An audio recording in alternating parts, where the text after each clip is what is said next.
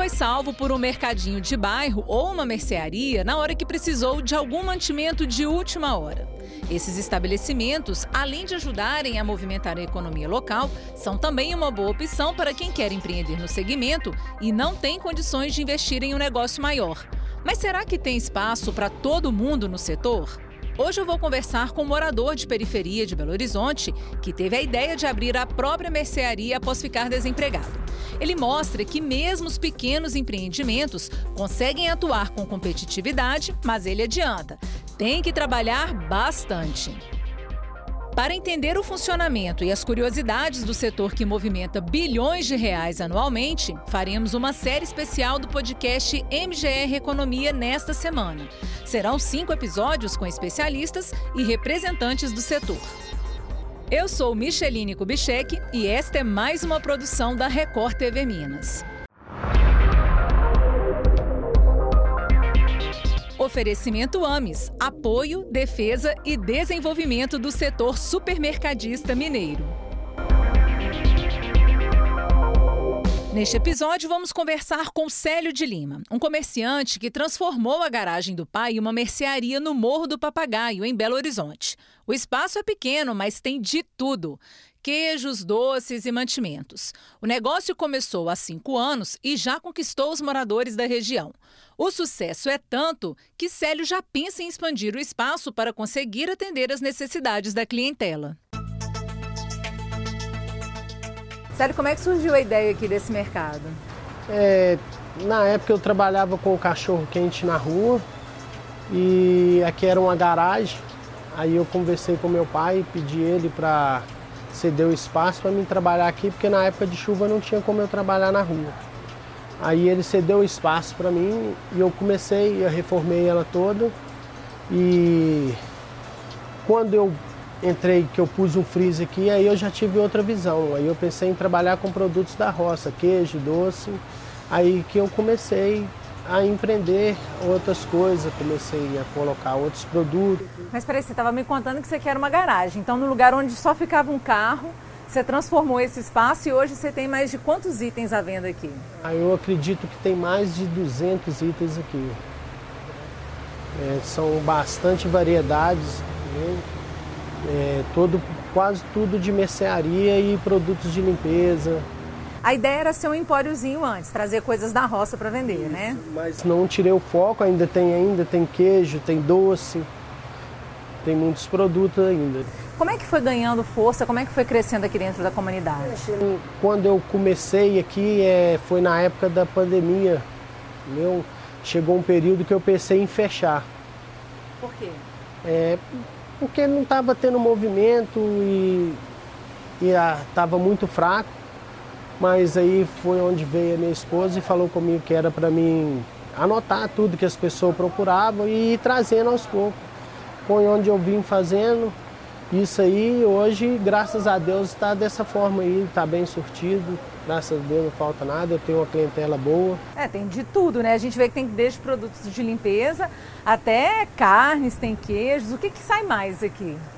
Ah, eu acredito que sai tudo. O carro-chefe é o queijo, e, e qual que é o queijo bom aqui que você tem? Eu trabalho aqui com o São Roque e também com o queijo cozido, que vem para mim da Bahia. Eu busco esse queijo toda quarta-feira e domingo, que eles trazem para mim, eu pego ele, tenho um ponto de encontro com eles e a gente traz esse queijo para cá. E tem outros produtos, né, que a gente trabalha aí, tem variedade de produtos congelados também. Quem, como é que é o perfil do seu público? O perfil do meu público é mais é, queijo, doce, tudo, de todo tipo. Tem um perfil de todo tipo. Tem também pessoas de a parte das bebidas. Mas quem compra aqui é o pessoal da favela. É o pessoal da comunidade. Aqui é todo mundo da comunidade. Tem muitas pessoas aqui que me fortalecem muito, entendeu? E me ajudam muito. Então são pessoal daqui mesmo da periferia. Você, você funciona de que dia até que dia, de horário até qual horário? Eu funciono de domingo a domingo, de 7 à meia-noite. Menina, haja disposição, hein? é, a gente trabalha em família, né? Tem mais a família, meus filhos e minha esposa que trabalha comigo aqui. Virou um negócio da família. Isso. E qual que você acha que é a importância desse mercadinho para a comunidade? Eu estou vendo que está até chegando um cliente, pode entrar. Não, toda derrubada, mas tá bom. Vai buscar o que hoje? Mortadela. Hoje nós vamos mortadela. Pãozinho com mortadela pro É. café, isso é bom, né? Mercadinho aqui salva, né, moça? Salva demais. Não, muito bom. Então é o pessoal que mora aqui na região mesmo. Isso. É mais prático para quem vive aqui, é mais prático vir aqui do que andar longe no Ah, mercado, é, Às né? vezes a gente tá no caminho da subida, a gente já passa que tem tudo. Já pega e vai para Já casa. pega e vai pra casa, isso mesmo. Essa- Viu, Tramonte? Veio comprar mortadela no pele. Vem pãozinho com mortadela. Essa praticidade, né, que você percebe assim para a comunidade, é uma coisa que te fez também ter essa ideia de empreender aqui, trazer essa facilidade? Sim, é porque na época eu, igual eu, eu era gerente de um posto de gasolina e o proprietário lá arrendou, foi onde eu fui buscar uma renda para mim. né? Aí foi Ficou onde desempregado. fiquei desempregado, vendendo cachorro quente na rua. Aí deu essa visão e graças a Deus funcionou. Hoje tem isso aqui, mas em breve, breve vai expandir para o lado aqui. A gente já conseguiu comprar do lado e a gente vai quebrar e vai crescer aqui. É mesmo, vai ampliar então. Vai ampliar. Já está começando até uma obra aqui do lado.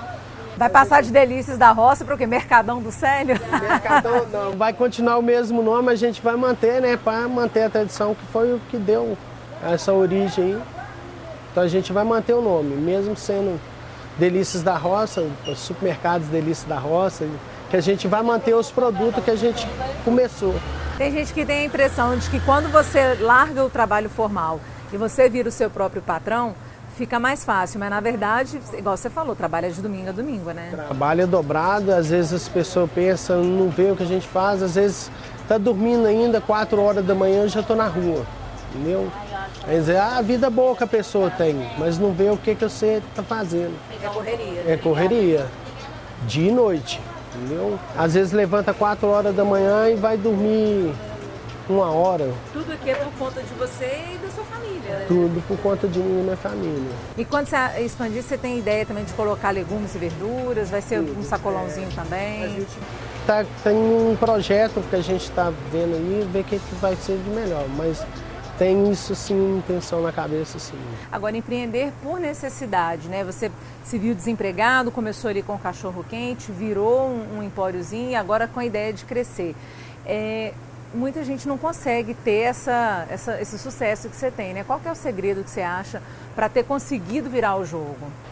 É, o segredo de, de virar o jogo é você ver, o- não deixar faltar produtos, você tá sempre atento ao que está ali e ver também o que que dá perda e o que que vale a pena ter, o que, que tem saída. É um controle né?